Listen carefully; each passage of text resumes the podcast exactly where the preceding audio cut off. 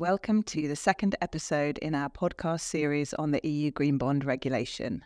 I'm Catherine Wade, counsel in the Capital Markets team in London.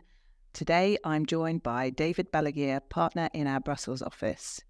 In this episode, David and I will be covering the core features of the EU Green Bond label and the requirements for EU taxonomy regulation alignment. So, to get started, David, could you give us a brief reminder of the key features of the EU Green Bond label? Many thanks, Catherine. Um, as mentioned in our previous podcast, the core and defining feature of the EU Green Bond standard is that the proceeds of the green bonds must be used for purposes which meet the criteria, that is, are aligned with the EU taxonomy requirements. In addition, issuers using the label will need to make certain pre and post issuance disclosures using mandatory templates, which must be reviewed by an external reviewer registered with and supervised by ESMA. Today, we're going to talk about the use of proceeds and taxonomy alignment. Our colleagues in future podcasts will cover details of the disclosure and external reviewing process. Catherine, could you take us through the use of proceeds requirements for the EU Green Bond label? Of course. Um, so, the first point to note is that the label will only be available for issuers of green use of proceeds bonds. So, not social bonds and not sustainability linked bonds. It will be a voluntary label and will coexist with existing market led voluntary principles. Under the label, bond proceeds must be invested in economic activities aligned with EU taxonomy requirements before maturity of each bond. Such bond proceeds can be allocated to one or a combination of fixed assets, financial assets, capital expenditures, operating expenditures, or assets and expenditures of households. There are some additional permitted allocations for sovereign and supranational or agency issuers. As with existing market led principles, proceeds may be allocated on a bond by bond basis or using a portfolio approach. When applying the portfolio approach, proceeds may be allocated from a portfolio of EU Green Bond labelled bonds to a portfolio of fixed or financial assets according to taxonomy requirements. Issuers will then need to demonstrate in ongoing allocation reporting that the total value of taxonomy aligned assets in the portfolio exceeds the total value of their outstanding EU green bonds. The regulation provides detailed requirements about the nature of each of these allocation types including, where applicable, the time frame by which the activities to which the proceeds are allocated need to be taxonomy aligned. So, for example, issuers may allocate proceeds to capex and or opex relating to activities that will meet the taxonomy requirements in the short term. Where they do so, the issuer needs to publish a capex plan as provided for under the taxonomy regime. Such capex plan needs to specify a deadline by which all the capex and opex funded by the EU Green Bond will be taxonomy aligned. And that must be before the maturity of the bond. In addition, the issuer will need an assessment from an external reviewer confirming taxonomy alignment. Wow, that is uh, quite interesting. Uh, these are quite detailed rules, uh, which will require some some tracking. Um, and what about financial assets and securitizations? Yes, so if an issuer allocates proceeds to financial assets in the form of debt or equity, these assets must be created within five years of the relevant bond issuance. Proceeds of these financial assets can be allocated to fixed assets, financial assets, capex, opex, or assets and expenditures of households. Proceeds can also be allocated to a portfolio of fixed or financial assets. And yes, that list of uses includes further financial assets. The regulation provides that proceeds of financial assets may be allocated to other subsequent financial assets, provided that there are not more than three subsequent financial assets in a row and the ultimate proceeds allocated to one or a combination of the other types of permitted assets or allocations.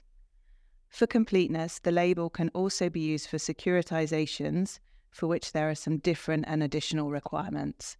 We'll cover these in a later episode. So, moving on to the EU taxonomy itself, alignment with the taxonomy regulation is, is the cornerstone of the EU Green Bond label. David, could you tell us a bit about the requirements for taxonomy alignment for the purposes of the EU Green Bond Standard? Yes, I, I, can. The, the EU taxonomy regulation sets out an EU wide classification system that's a kind of dictionary according to which investors and businesses can assess whether certain economic activities are so called environmentally sustainable. To qualify as environmentally sustainable, the economic activity must substantially contribute to one of the six environmental objectives which have been identified and which have been set in accordance with the targets of the Paris Agreement. In addition, they uh, will have to make sure that they do not significant harm to any of the other objectives and be carried out in accordance with minimum social and governance safeguards. For each of these environmental objectives, the EU taxonomy defines so called technical screening criteria, which are set per economic activity. As you can sense, taxonomy alignment is challenging. And the success of the EU Green Bond Standard will ultimately depend, on the one hand, on the ability of corporates to meet these criteria with the proceeds of their green bonds, and on the other hand, on the level of comfort they will be able to give to that effect to investors and the banks that will support these issues. Accordingly, we would expect due diligence processes to evolve as a result, including in order to ascertain compliance with the minimum social and governance safeguards, as that is a condition for taxonomy alignment. In acknowledgement of these challenges, certain limited flexibility was introduced in the final text of the EU Green Bond Standard around taxonomy alignment. The first one is the so called flexibility pocket, which allows to use up to 15% of the proceeds raised to fund economics activities for which the EU taxonomy has not yet defined criteria or in the context of certain international support. Another point which was heavily debated is whether you can rely on the technical screening criteria applicable at the time of issue of your bond, or whether you need to look at the criteria applicable at the time you actually use your proceeds. As we know that the criteria will evolve over time and will become more stringent in order to meet the net zero target by to 2050. The standard provides for a limited grandfathering mechanism, which says that in case the criteria are amended after the issue of the bond, you will have seven years to ensure alignment with the amended criteria, with certain specific rules depending on the type of asset.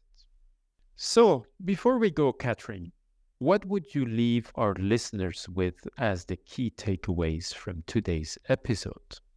So, the key challenge for uptake of the label relates to the EU taxonomy itself more than the specific requirements of the EU Green Bond regulation.